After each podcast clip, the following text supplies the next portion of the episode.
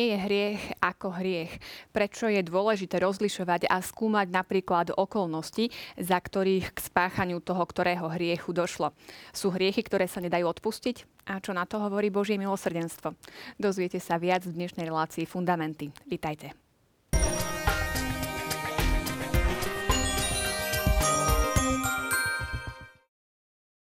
O hriechu a jeho rozmanitosti prišli do štúdia diskutovať moji hostia, pani Mária Spišiaková a Marek Krošlák. Vítajte.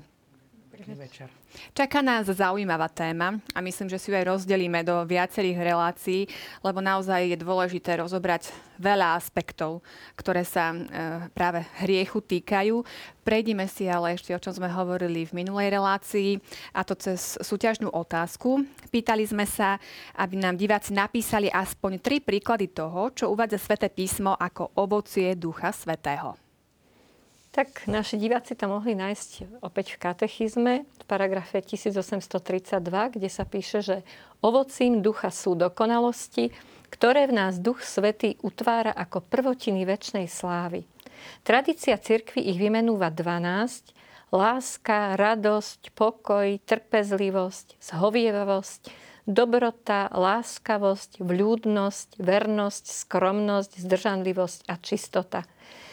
Tak tie prvotiny väčšnej slávy znamená asi toľko, že sú to nejaká predchuť toho, ako to potom v tom nebeskom kráľovstve bude, že tieto dary alebo tieto dokonalosti tam budeme zažívať v plnosti a budeme sa z nich tešiť. Témou relácie boli čnosti. Tak teda aký súvis majú čnosti, tie božské, o ktorých sme hovorili pred dvomi týždňami, práve s týmito darmi a ovocím Ducha Svetého? Spomínali sme tu už aj na tej predchádzajúcej relácii, že oni veľmi úzko súvisia nielen tie boské čnosti a dary Ducha Svetého, ale aj s tými ľudskými čnosťami, že práve po spáchaní prvotného hriechu a po spáchaní osobných hriechov máme určitú ťažkosť praktizovania aj čisto ľudských čností a práve tá milosť Ducha Svetého napomáha uskutočňovať aj tie ľudské čnosti. A v konečnom dôsledku napríklad aj viera či noroda skrze lásku sa práve rozmnožuje a, a zároveň aj odpovedou na ten iniciačný Boží dar teologálnych čností. A ovocie Ducha Svetého môžeme vnímať aj pre nás tak konkrétne do každodenného života. Môže byť to takou verifikáciou toho, akým spôsobom žijeme. Že ak máme práve tie, toto ovocie Ducha Svetého Všetky tie veci, ktoré tu boli teraz pred malou chvíľkou spomenuté a nachádzajú sa teda vymenované z listov Sv. Apoštola Pavla v bode 1832 katechizmu katolíckej cirkvi, tak to je práve takouto verifikáciou Božieho života v nás a odpovede na Božú iniciatívu do nášho života. Chcel by som tak upozorniť, že je veľmi dôležité vnímať všetky tieto znaky Ducha Svetého v nás a ovocie Ducha Svetého pôsobenia v nás v takej celistvosti nedá sa povedať, že tak mám radosť, alebo mám pokoj, tak toho ľudského pohľadu a to znamená, vo mne prebýva Duch Svetý a ja spolupracujem s Duchom Svetým. A že som není zhovievavý, že som není dobrý, nie som láskavý, netrpezlivý a mnohé iné veci, tak e, tam musím verifikovať veľmi dobre, že všetky tieto skutočnosti a všetky tieto hodnoty ako ovocie Ducha Svetého, ktoré sú tu vymenované, oni musia byť nejakým spôsobom prítomné v takej integrálnosti. Samozrejme, niekedy možno viac sa prežívajú jednotlivé, alebo viac sú zvýraznené tie jednotlivé veci. Záleží možno aj, čo prežívame aj objektívne, aj subjektívne vo svojom živote. Ale samozrejme, že nikdy to nemôže byť tak, že je daná do popredia jedna vec a tie ostatné zapadajú. Spomínali sme to pred niekoľkými reláciami, keď sme hovorili napríklad o tom, ako hodnotiť čnosti. Svetý Tomáš Akvinsky, že čnosti v našom živote rastú podobne, analogicky ako prsty. Že nenarastie nám najskôr maliček a potom nejaký iný prst, ale že oni rastú súbežne spolu. Čiže ak človek sa snaží možno v konkrétnej etape svojho života v raste nejakej konkrétnej čnosti, tak to napomáha rastu aj ostatným čnostiam. Tak aj takto zoširšia sme trošku odpovedali na súťažnú otázku. Tak eh, pokiaľ ste mali takúto správnu odpoveď, bolo to správne a výhercovi srdečne blahoželáme. Svoje meno vidíte na televíznej obrazovke. Poďme k diváckej eh, otázke alebo k divackému mailu, ktorý nám prišiel. Dobrý večer. Keď pán Boh ponúka dar viery, ako je možné, že niektorí sa za tento dar už niekoľko rokov modlia a stále ho nedostali? Poznám takých ľudí vo svojom okolí divák Ivan sa nás pýta. Opäť taká konkrétna otázka a skúsenosť zo života. No, ako by sme na to odpovedali? No neviem, to, pre mňa to je také, uh, také tajomstvo a ja by som povedala tak, že uh, nielen tie božské alebo teologálne dáry navzájom súvisia, ale uh, v ľudskom živote nejde iba o treba z jeden dar, nejakú, aj keď je to božský dar alebo božská čnosť. Ľudský život ako taký, ktorý prežívame, je každý sám hodnotou samou o sebe. A každý je proste jedinečný. A v tom jedinečnom živote máme každý nejakú svoju jedinečnú úlohu a Boh nás v nej istým spôsobom sprevádza. A On sprevádza, veríme, aj toho človeka, ktorý ešte ten dar viery nemá, lebo Boh eh, nielen udržuje tento svet v existencii, ale stále ho aj riadi. Hej. A on pripravil tomu človeku akýsi, akýsi plán života, v ktorom možno ešte nenastala tá chvíľa, v ktorej tento dar e, naozaj je pripravený prijať, aj keď by veľmi chcel. A možno čaká na tú správnu chvíľu aj Boh, e, ponúka mu ho, ale ešte to nenastalo, ale verím, že každý tú možnosť, aj keď možno v tej poslednej Eh, hodinke svojho života alebo minúte bude mať rozhodnúť sa pre Boha alebo proti nemu. Spomínali sme to aj na tej predchádzajúcej relácii, že viackrát sme zopakovali hm, práve slova Sv. Apoštola Pavla, že Boh chce, aby všetci ľudia boli spasení a poznali pravdu. Na základe toho môžeme konštatovať, že Boh dar viery alebo Boh dar teologálnych čností ponúka každému. A tiež sme spomínali, že sú aj určité etapy viery a určité akoby stupne tej našej osobnej viery. Nie zo strany Boha, lebo Boh samozrejme ponúka objektívny ten dar viery a aj takú tú objektivizáciu toho daru. Uh, sme spomínali napríklad tak, tak určitý proces, ktorý môže existovať v každej jednej ľudskej osobe, ktorá sa postupne stáva hĺbšie veriacou. A tuto, ako spomínal aj ten divák vo svojej otázke, tak je zároveň určitým spôsobom aj skrytá odpoveď. Pretože to, že sa už vôbec modlí za ten dar viery, to znamená, že on vieru má. Preto by sa nemodlil. To je prvá vec. A druhá vec je, že ak sa modlí a modlí sa za dar viery, tak to je pôsobenie Ducha Svetého v tej konkrétnej osobe. Čiže ten človek môže práve aj na tomto budovať. Čiže skôr by som to skonštatoval, že ten človek dar viery má, snaží sa na ne odpovedať, ale možno prežíva určitú etapu svojho života, ktorá je môže byť aj veľkou skúškou a môže z tejto skúšky výjsť ako veľký víťaz a nakoniec aj veľmi posilnený v samotnej viere, pretože vlastne tou modlitbou a tou žiadosťou po silnejšej viere odpovedá už na tú vrodenú túžbu, ktorú mu Pán Boh dáva ako ponúka ako dar. Lebo možno sú aj také uh, situácie a možno naši televízni diváci zažili, že čo až tak spätne vieme teda vyhodnotiť, že Pán Boh naozaj niekedy používa E, ťažké cesty na to, aby ten človek našiel svoju vieru, že ako keby v tej úprimnosti hľadania viery na prvý pohľad sa zdá, že jednoducho on od toho Boha sa ešte viacej oddialuje. Ja neviem, či už cez smrť nejakej blízkej osoby. Proste aj túto udalosť si pán Boh použije na to, aby, aby priviedol toho dotyčného k viere. No, zdá sa Pozor. mi to niekedy až také nespravodlivé, že niekto možno tak ľahko e, získa tú vieru, či už od malička v rodine a niekto si naozaj musí prejsť takú cestu. No samozrejme nevyspytateľné je, aký má pán Boh plány, my to nevieme zodpovedať, ale možno len tak trošku pouvažovať na tým. pohľad, že sa nám môže zdať, že ten, niekto má takú ľahšiu cestu. Ono vždy také tie veci, ktoré tak vnímame návonok, u, u ľudí sa nám zdajú ľahšie a naše problémy sa nám zdajú veľmi také enormné a je taká niekedy možno aj také pokušenie veľké, že možno k takej závisti a že tak ten druhý, ktorý je vedľa mňa, tak to má oveľa jednoduchšiu životnú cestu, ako ja mám a mnohí sa takého pýtajú.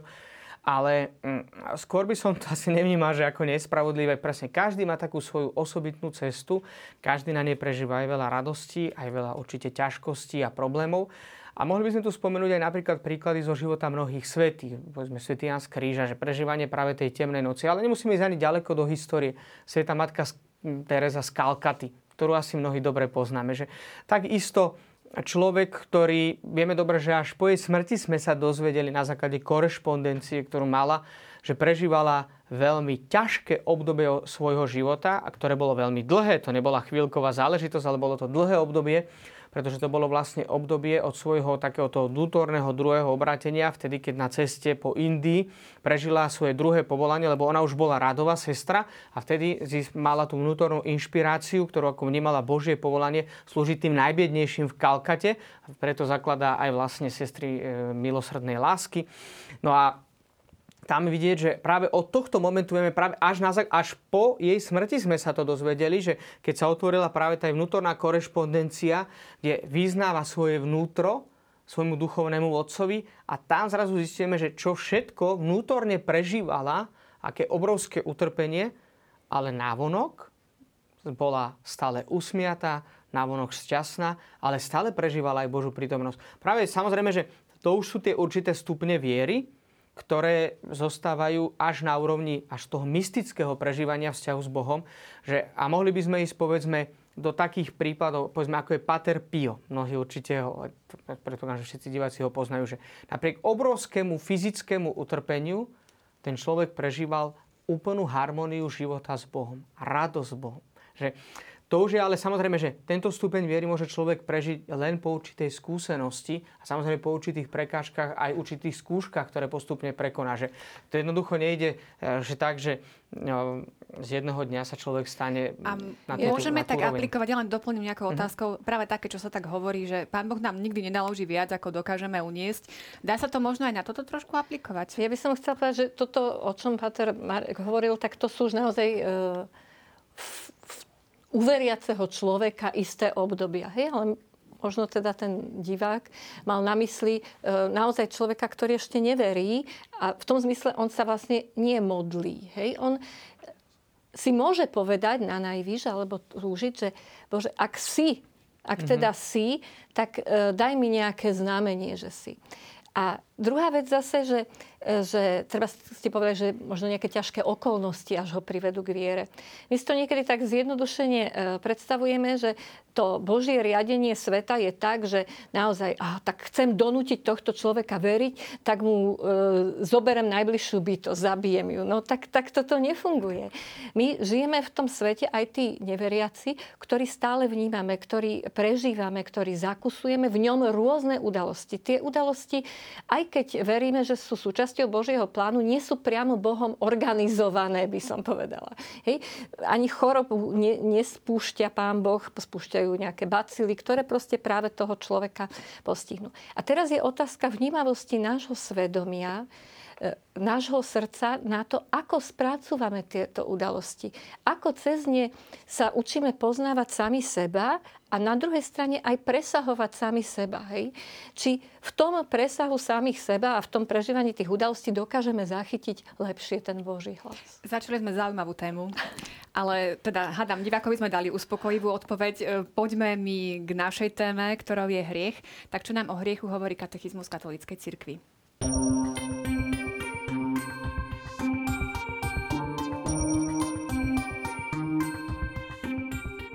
Hriechy možno rozlišovať podľa ich predmetu, ako sa to robí pri každom ľudskom čine, alebo podľa čností, ktorým protirečia či už nadmieru alebo nedostatkom, alebo podľa prikázaní, s ktorými sú v rozpore. Možno ich zoradiť aj podľa toho, či sa týkajú Boha, blížneho alebo samého hriešnika. Možno ich rozdeliť na hriechy duchovné a telesné, alebo aj na hriechy spáchané myšlienkami, slovami, skutkami alebo zanedbaním.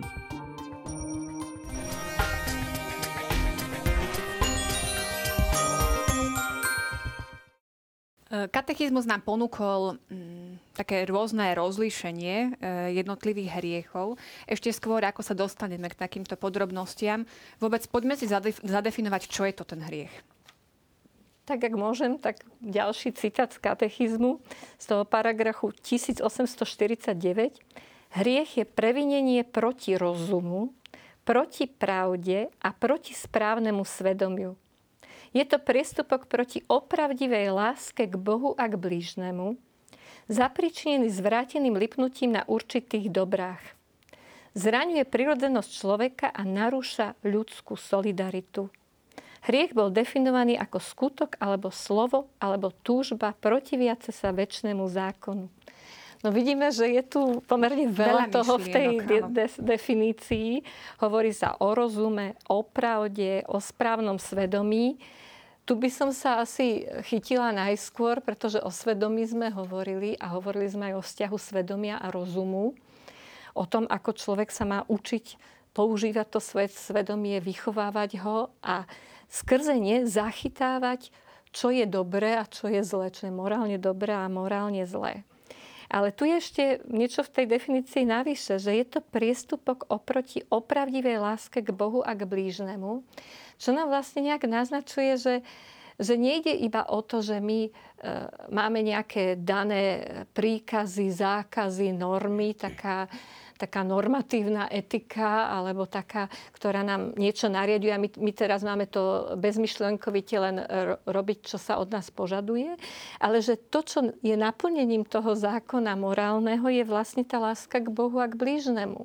A tá je kľúčom k tomu, čo je hriešne a čo nie je. Čo sa proti tej láske prieči, alebo čo práve tej láske napomáha. Áno, ja myslím, že aj tá samotná definícia toho bodu 1849 poukazuje na komplexnosť tej otázky o hriechu ako takého. Že nedá sa si povedať len, že jedna taká krátka stroja definícia, že hriech ako taký je veľmi komplexná záležitosť. A potom ešte druhá vec, na ktorú by som tak upozornil, že v dnešnej spoločnosti eh, hriech, tak ako to spomenul už eh, povedzme napríklad svätý otec Pavol VI, tak jedna z takých komplikácií, že sa stráca určitý zmysel pre hriech. A práve z tohto dôvodu ten, tá otázka hriechu sa stáva ešte komplikovanejšou. Ale zároveň treba poukázať na jednu vec, že hoci hriech je veľmi komplexná, často veľmi komplikovaná otázka, e, dotýka sa každého z nás, ak sa pozeráme pravdivo na svoj život, tak zároveň je veľmi také zaujímavé, že keď začína katechizmus katolíckej cirkvi hovoriť o hriechu, tak začína hovoriť predovšetkým, že evanilium je zjavením Božieho milosrdenstva Ježišovi Kristovi voči hriešnikom. Že my sa bavíme o hriechu len v perspektíve Božieho odpustenia. My môžeme výmať veľkosť hriechu práve na základe toho, čo sme povedali v úvode, aj ako definíciu morálnej teológie, že len na základe vznešenosti povolania, ktoré sa nám dostáva v Kristovi. Že tak ako tmu vnímame ako nedostatok svetla a čím je intenzívnejšia tma, tak tým je vlastne intenzívnejším nedostatkom svetla, tak toto treba vnímať aj e, z hľadiska takú určitú analogiu, čo sa týka samotného hriechu.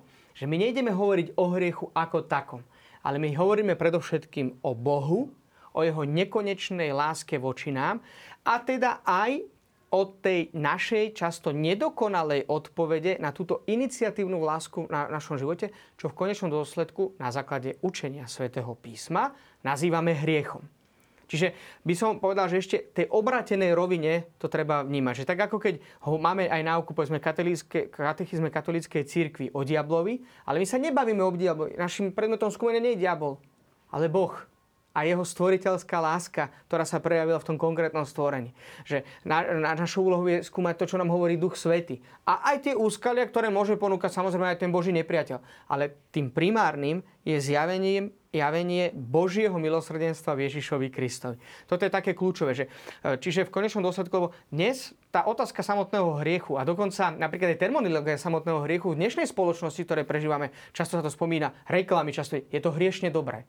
To sú zvrátené veci, ktoré sa používajú. Samozrejme, hriech sa ale dá vnímať aj ako určité previnenie alebo určitá chyba, komplikácia života, zranenie a všelijaké rôzne aj psychologické názvy sú na to. Aj z hľadiska etiky, tej ľudskej etiky, ale my sa pozeráme na hriech predovšetkým z hľadiska Božieho zjavenia, z hľadiska nadprirodzenej kresťanskej morálky, ktorá nám bola zjavená cez sväté písmo a tradíciu, to znamená z Božieho zjavenia. A práve z tohto dôvodu my vymáme hriech, veľkosť jeho hriechu, závažnosť hriechu a aj dôsledky hriechu vo svetle Boha. Čiže čím sme vlastne bližšie k Bohu, tým viac vidíme aj závažnosť hriechu. A tuto tiež by sme mohli spomenúť napríklad príklady zo života svety. Že čím viac si ľudia boli k Bohu bližšie, tým viac si uvedomovali nedokonalosť. Je taká známa udalosť zo života napríklad svätého Jana Maria Vianejho, patrona aj spovedníkov kňazov. Ja myslím, že všetci diváci ho veľmi dobre poznajú. Je to osobnosť veľmi známa, však napríklad pápež Benedikt XVI aj pri príležitosti výručia jeho umrtia vyhlasil jubilejný rok kňazov. Vieme dobre, že relikvie putovali do samotného Ríma z, Ars, z Arsu, kde teda pôsobil arský farár počas celého vlastne svojho kňazského života. A on hovorí, že v určitej dobe svojho života veľmi prosil pána Boha o zjavenie svojho reálneho stavu pred Bohom. Hovoríme o svetom arskom farárovi, naplneného celoživotným pokáním a obetovaním sa za obratenie hriešnikom. A on hovorí, že pán Boh mu dal, tak jasne, je to jeho vnútorný osobný mystický žajzičok, ale aby nám to mohlo pochopiť bližšie, tak z konkrétneho príkladu, že v akej perspektíve hovoríme o hriechu.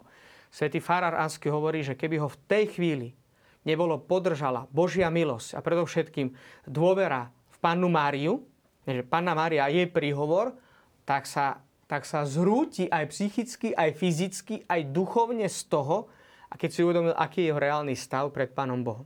Čiže, ale práve prečo si to mohol? Pretože bol blízko Boha. A tam si uvedomil svoju biedu. Ale v konečnom dôsledku odpoveď na náš hriech je nekonečné Božie milosrdenstvo. Čiže čo nám dáva vlastne na jednej strane iniciatívu, aby sme vôbec vnímali hriech, ale hriech opäť není posledným slovom. Opäť veľa myšlienok, tak skúsme to tak postupne teda rozviť. Ja sa chytím na to hriešne dobre. to mi je také blízke, ale nie. Tu sa totiž to hovorí, že je to hriech je zvrátené lipnutie na určitých dobrách. Tak Aj. chcem poukázať na to, že pretože my sme si hovorili, že, že človek, e, človek svojou vôľou alebo chcením sa vždy obracia na niečo, čo považuje za dobré. Hej? Takže v tomto zmysle by sa zdalo, že však čokoľvek, čo sa mi predstavuje ako dobré, môže to byť aj dobré jedlo alebo kultúrny zážitok, je dobré. Lenže pozor, lebo každé to dobro, ak e, preženiem, čiže ak eh, ho nebudem používať iba prostriedok k nejakému inému cieľu a tým cieľom našim by mal byť Boh, tak sa môže stať škodlivým, môže sa stať zlom. Hej?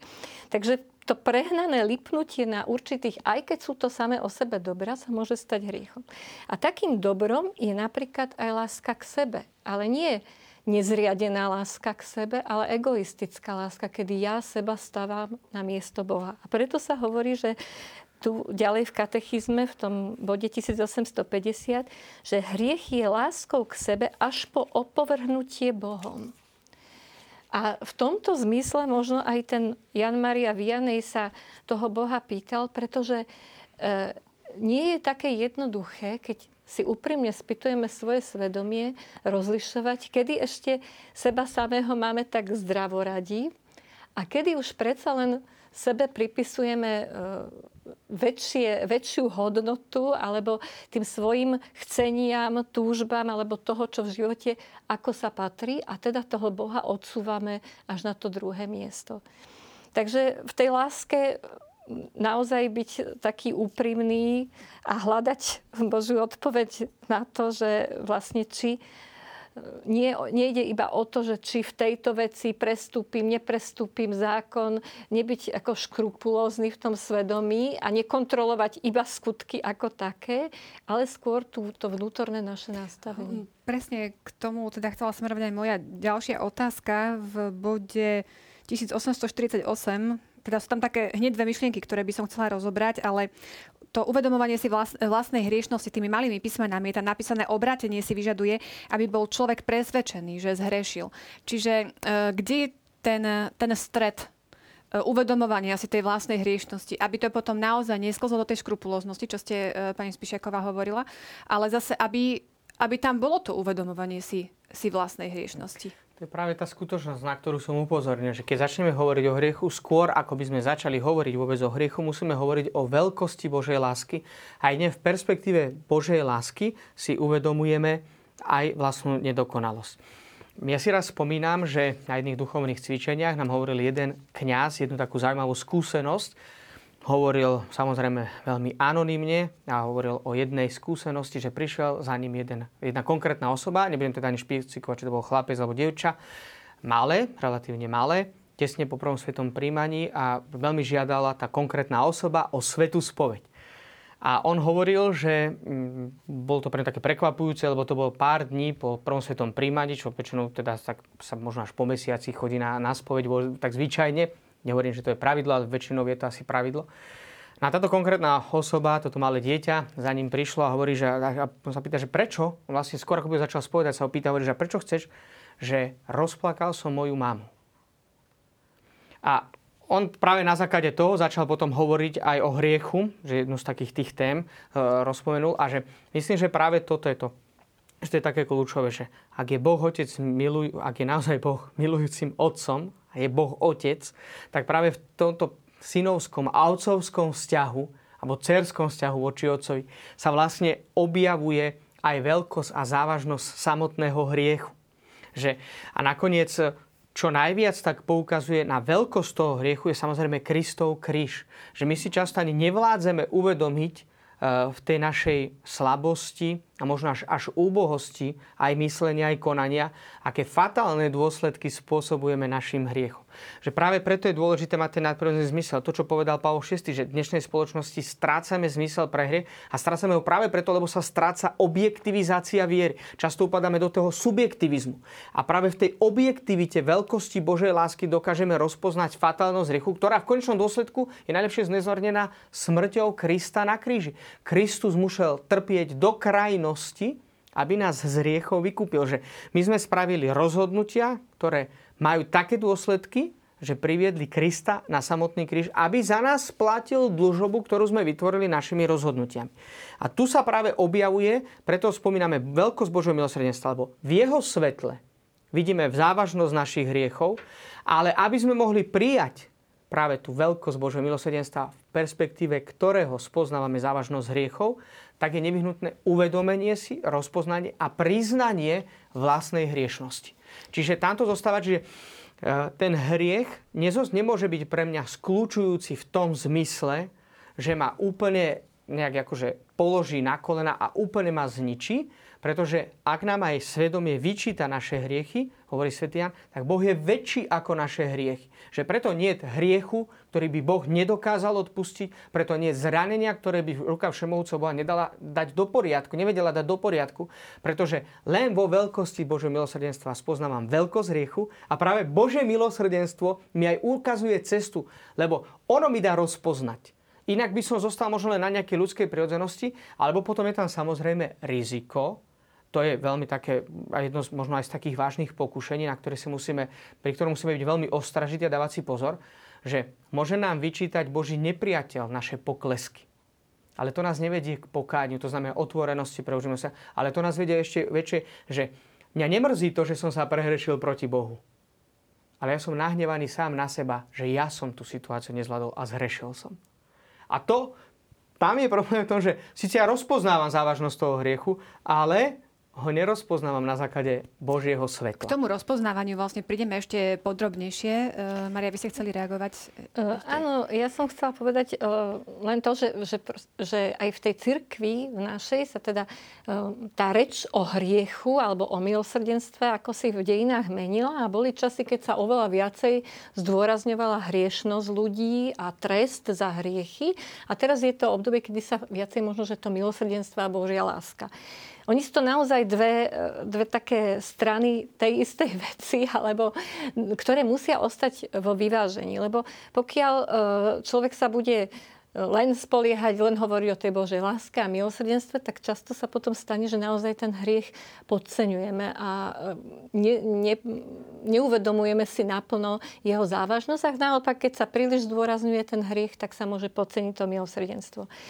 E, práve tu sa ukazuje v tom, tom kresťanskom ponímaní aj v súvislosti s tými teologálnymi cnostiami viery a nádeje a lásky, ako vždy všetko musí byť v harmonii. Pretože darmo ja by som e, si spýtoval svedomie a stále hľadal hriech, hriech, hriech a teda keď by som nedôveroval o tej Božej láske a tomu Božiemu prísloveniu, v ktorej mám nádej, že Boh aj toto mi môže odpustiť.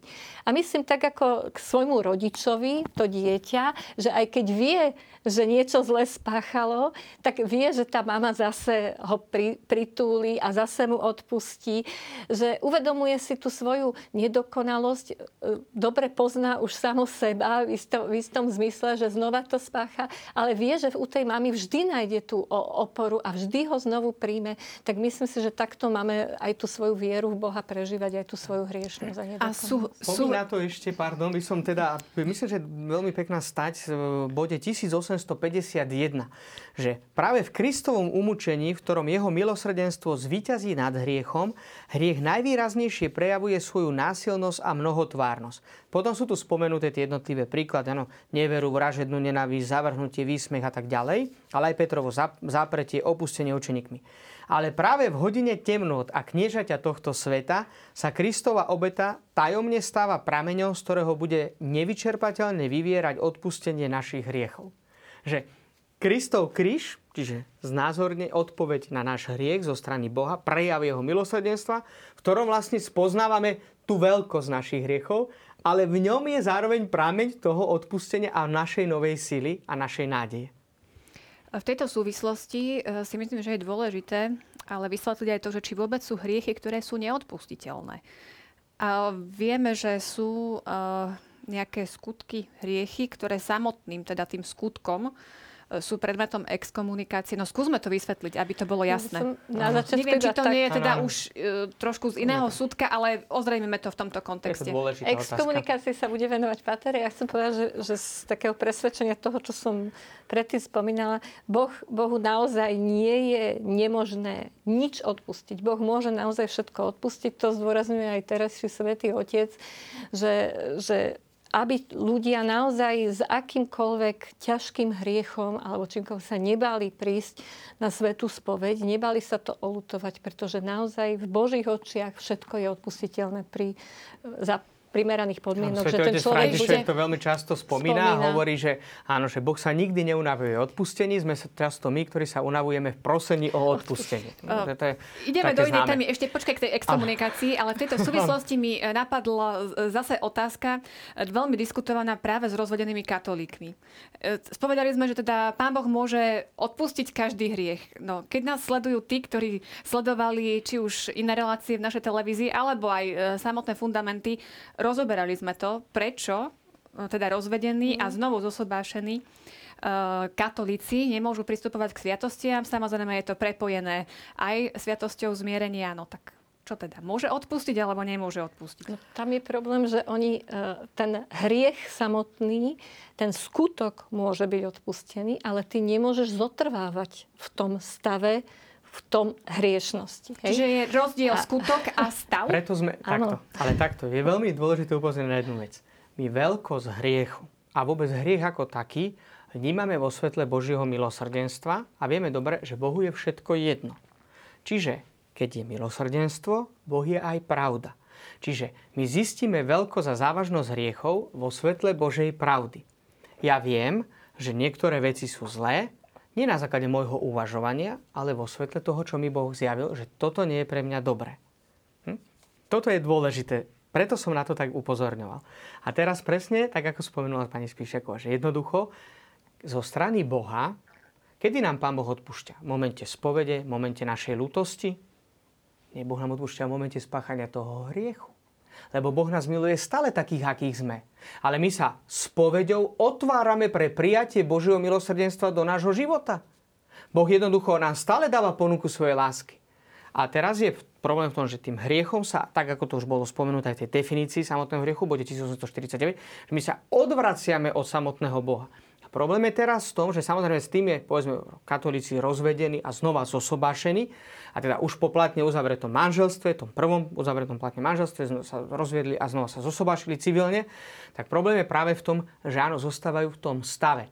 A tak ako sme to spomenuli, že obrátenie si vyžaduje, aby bol človek presvedčený, že zhrešil. To znamená, že rozpoznávam ten hriech a zavrhujem ten svoj hriech. Druhá vec je, že mám obavu z toho, že znova zhreším. Lenže tu sa zostáva vedome a dobrovoľne v stave, ktorý objektívne nezodpovedá tej Božej zjavenej pravde. Toto je tá ťaž. Že zo strany Boha tá ponuka na odpustenie je stále. Ale to je dôležité tiež upozorniť. Je to Boh, ktorý dáva podmienky odpustenia. Pretože On odpúšťa. Čiže je to Boh, ktorý stanovuje odpo- podmienky odpustenia. Vieme dobre, že napríklad za Davidom musel prísť až prorok Nátan a povedať mu príbeh a zrazu David tam zistil, že áno, ak tento človek spravil tú vec, ktorú mu tam Nátan hovorí o tých hovečkách, tak hovorí, bude potrestaný. A na tom hovoril, David, to si ty? Až David potom sa spamätá, že čo spravil, že ako rýchlo rozpoznal na druhom tú neprávosť, a vo vlastnom svetle a že vo svojom živote nedokázal rozpoznať hrie. Až keď mu Dávi, Nátan, prorok Nátan zjavil Božiu pravdu, tak zrazu rozpoznal vlastnú hriešnosť. A vieme dobre, že potom nastalo až vnútorné obrátenie zo strany. To znamená, ale Boh dal tie podmienky. Čiže nie ako človek dávam na podmienky. No ale aby sme sa teraz dostali k tej téme možno aj tej exkomunikácie, nie, že to je také veľmi dôležité. No, z tohto majú možno aj mnohý strach a to je tak dnes aj veľmi často žiaľ, musím povedať, veľmi manipulovateľným spôsobom prezentované v rôznych svetských médiách. To často sa hovorí, že pápež niektoré veci uvoľnil, niektoré veci sprísnil a tí, čo to robia tak, to budú exkomunikovaní.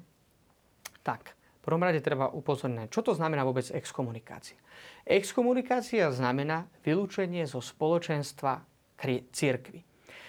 Ale môže byť niekto úplne že vylúčený z toho spoločenstva? Áno, vlastným rozhodnutím. Nie, že niekto na ňo niečo uvaluje zvonka tu teraz pápež, alebo aj biskupy, alebo kniaz nie sú na to, aby čakali, že kým niekto niečo spraví. Niekto.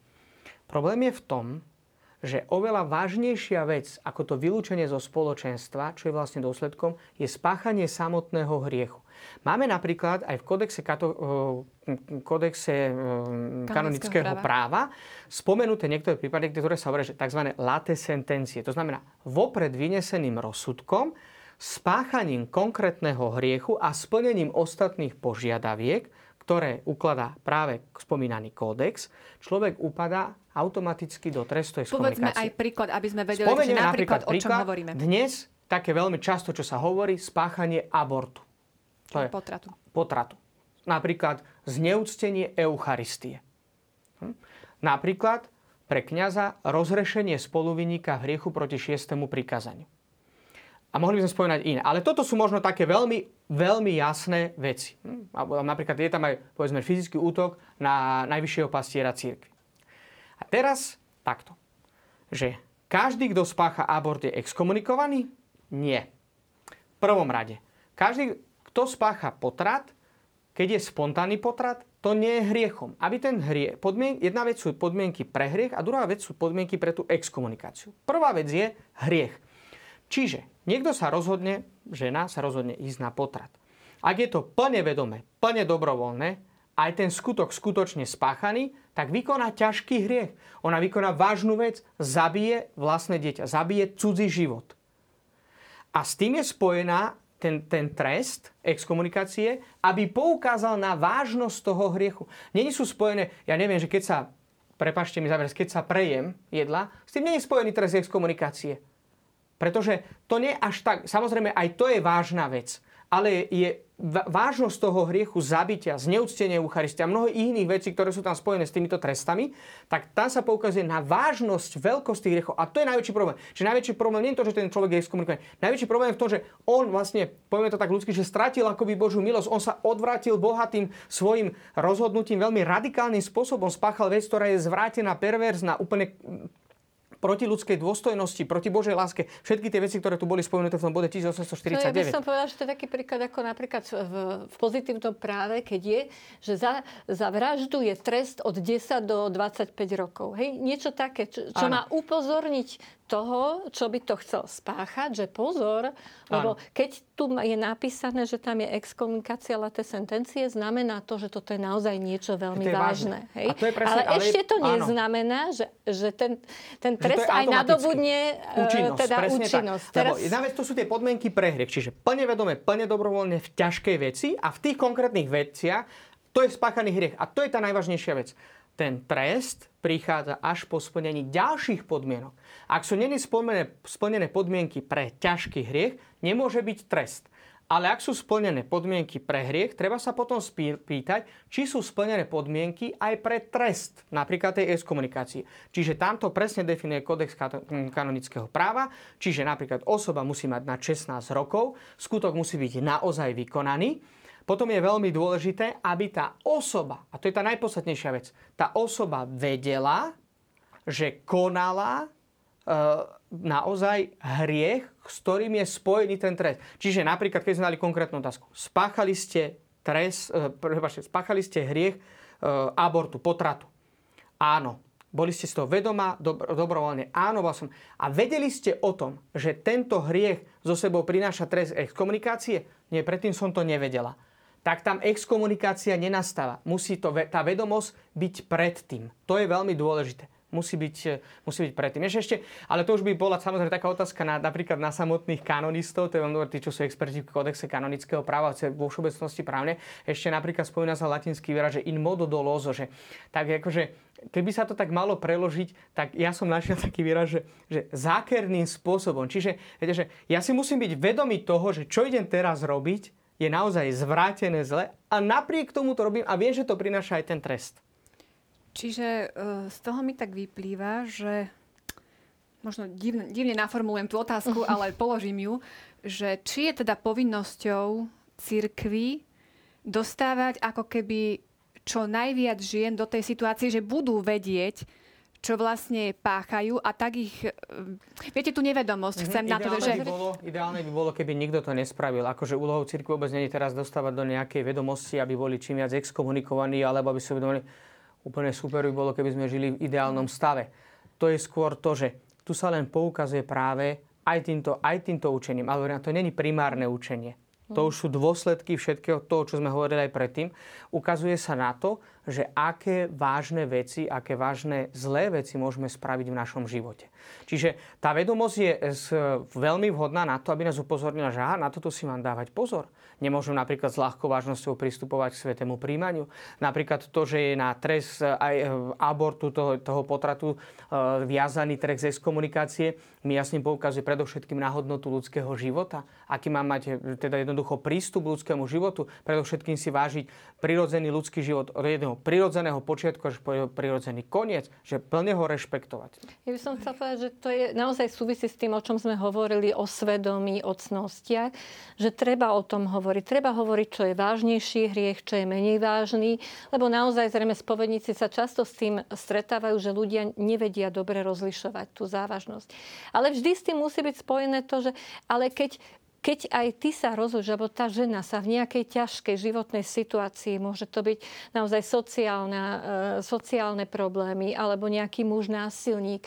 Nakoniec, aj keď by tohto si bola vedomá, ale proste v tom zúfalom stave, v akom sa cíti, v ktorom už nevidí žiadne východisko a rozhodne sa preto, že to nie je koniec všetkého. Že ona znova, aj keď v tom okamihu upadne do toho trestu ekonomiácie. V momente, že to lutuje a ide na svetú spoveď, teraz už teda nemusí ísť, ja neviem, k biskupovi, k kniazovi, tak môže, aj toto môže byť odpustené.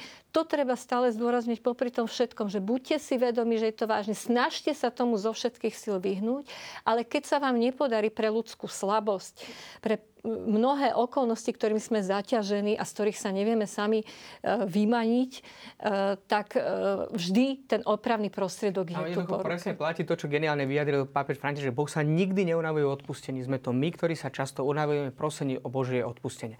A na tú exkomunikáciu by som ešte tak upozornil jednu vec, lebo mnohí sa to možno tak toho zlaknú, že fúha, že tak teraz som exkomunikovaný. Tak je oveľa vážnejšia vec, že nežiješ Božej milosti.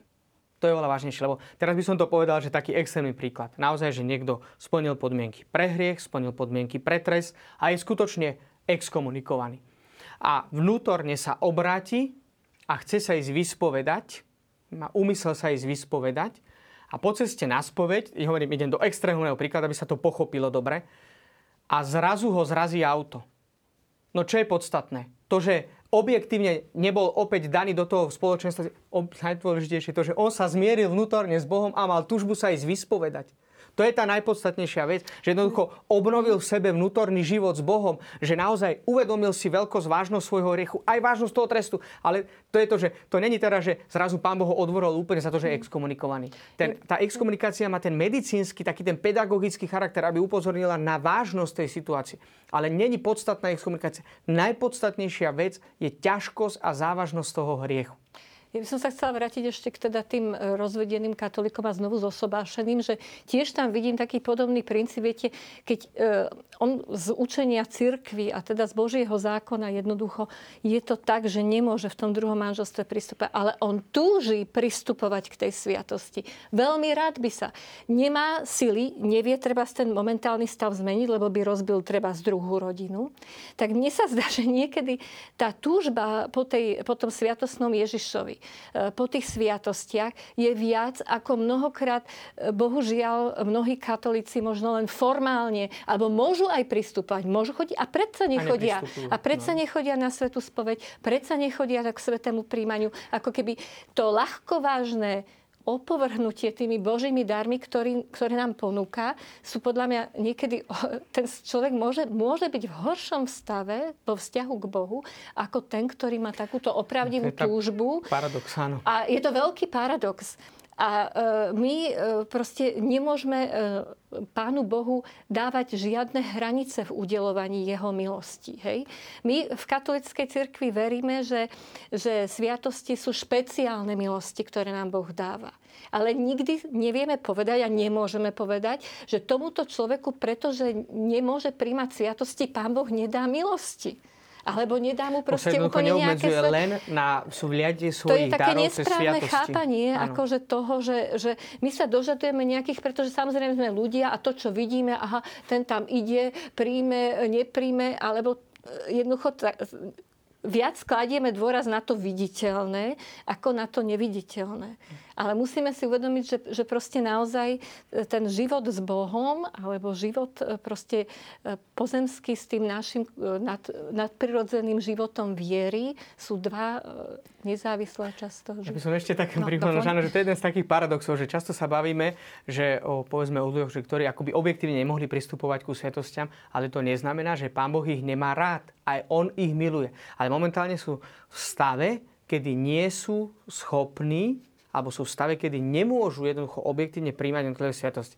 Paradoxne, obrovské zástupy ľudí, ktorí sviatosti môžu príjmať a nepríjmajú ich. A teraz ale práve toto je najdôležitejšie, že Boh miluje každého jedného človeka. Bo Kristus prišiel vtedy, keď sme boli ešte nepriateľmi. A sám Kristus to zdôrazňuje neustále, že prichádza k hriešnikom. To znamená, že naozaj, že Pán Boh tú milosť ponúka úplne, úplne každému.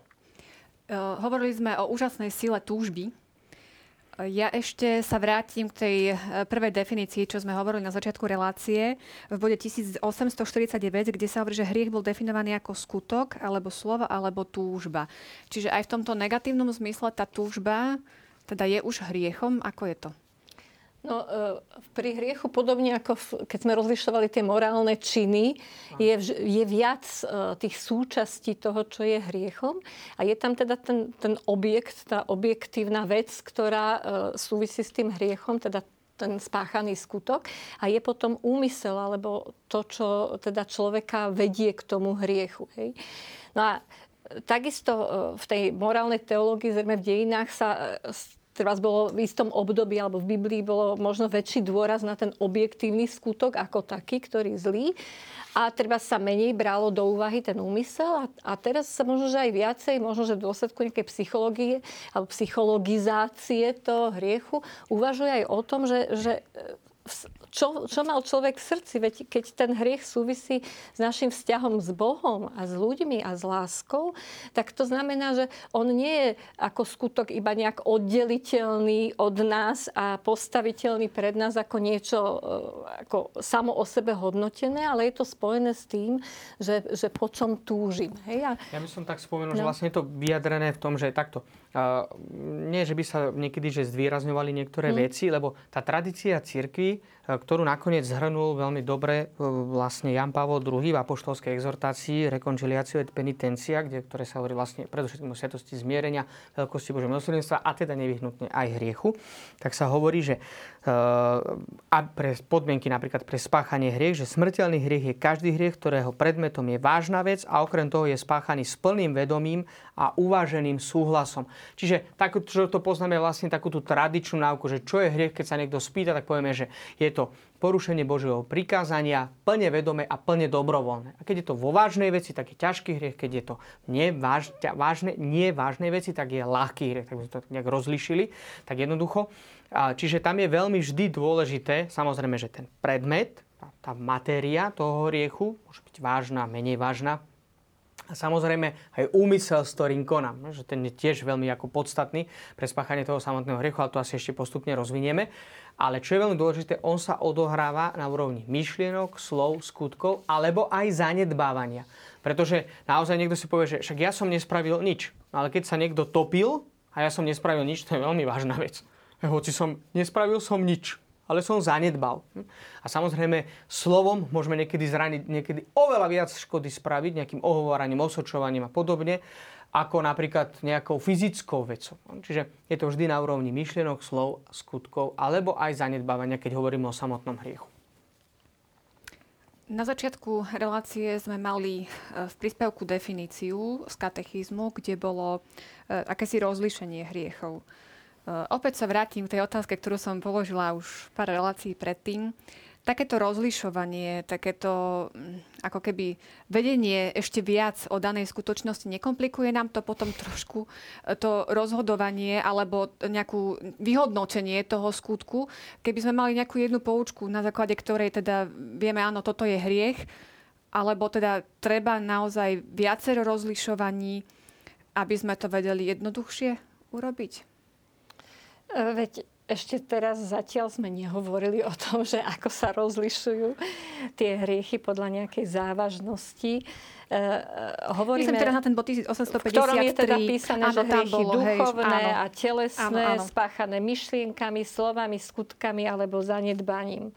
No Podľa toho, či to... sa týkajú Boha, blížneho, ako bolo tam viacero takých že, kategórií. Áno, že koho sa či týkajú, alebo teda uh, v akej oblasti sú. No pozrite sa, keď, keď sme, my sme ako, ako ľudia, také komplexné sme duševno-telesné bytosti, rozumovo, citové, žijeme v komplexnom svete. Jednoducho, keď e, takáto skutočnosť ako hriech alebo čo pomenúvame hriech, nástane, tak nemôže byť jednoducho definovaná. Jednoducho, ona, ona e, vždy sa bude týkať viacerých oblastí, alebo bude primárne tej jednej oblasti e, viac e, sa prejaví, treba z tej našej telesnosti, ale neznamená to, že sa tých iných netýka. A celé to, keď asi to Pater môže doplniť, ako sa začínajú deti od mala učiť hej, toho, čo je dobré alebo zlé, alebo čo je hriech a čo nie je hriech, keď si musia už pred prvým svetým príjmaním spýtovať svedomie. Celé je to o tom, že naozaj o takom postupnom náciku, takto keby ste to s prepačením vyvalili na, na niekoho hneď, že, ktorý nikdy o tom nepočul a teraz by tak mu to príde veľmi zložité. Ale postupne, keď človek večer sa rozmýšľa o tom, čo urobil, čo urobil dobre, zlé, alebo prečo to urobil, čo asi ho zviedlo s prepačením dať si e, e, takú obrovskú porciu, že mu je teraz zlé, hej, alebo k nejakému inému skutku, ktorým sa teda prehrešil, tak sa pomaly naučí rozlišovať aj to, že či ma k tomu viedla, dajme tomu len moje telesné chuťky, alebo či som predtým si to predstavoval, som si to rozmýšľal, som ešte sa na to nejak akože nasmerovával, že a pozriem si hen ten film, lebo tam budú nejaké scény, ktoré Hej? E, takže e, prirodzene človek takto k tomu bude smerovať. Nie je to niečo vymyslené moralistami, ktorí nemali čo robiť a teda e, nasekali tam toľko rôznych... Pre komplikáciu života. Práve naopak. Totiž to tá komplikácia, celý vtip je v tom, že vlastne tá komplikácia, tá rozmanitosť prichádza so samotným hriechom. To je, inak by to bolo oveľa jednoduchšie. Keby sme nespáchali hriech a keby nebol spáchaný dedičný hriech, tak by sme to mali oveľa jednoduchšie. Vlastne nemali by sme o čom rozprávať. Mali by sme, ale rozprávali sme oveľa krajších veci. Hovorili by sme oveľa jednoduchšie. Takže ten hriech prichádza, alebo tak, tá komplikácia prichádza práve ako dôsledok toho hriechu. A vidíme to vo Svetom písme. Tá, stačí si spomenúť na niektoré kapitoly knihy Genesis, kde sa hovorí o hriechu. Vo všeobecnosti bolo o tzv. tom prvom pokušení. Poznáme to všetci, ten príbeh Adama a Eva.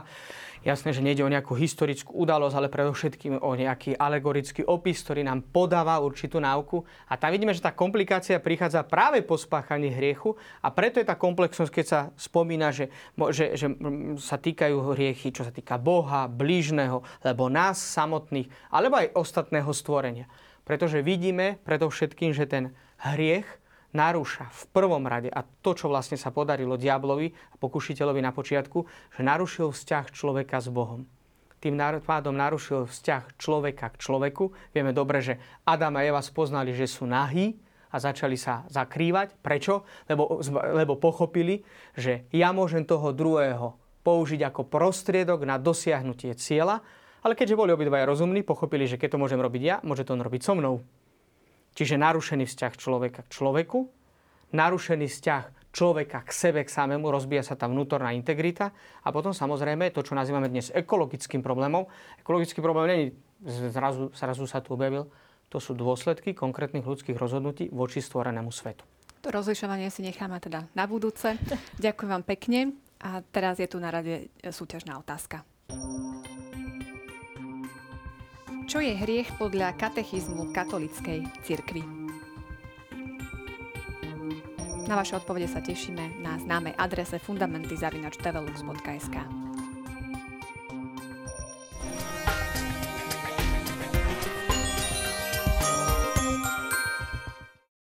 Milí televízni diváci, ďakujem vám za pozornosť a teším sa na stretnutie opäť na budúce. Dovidenia.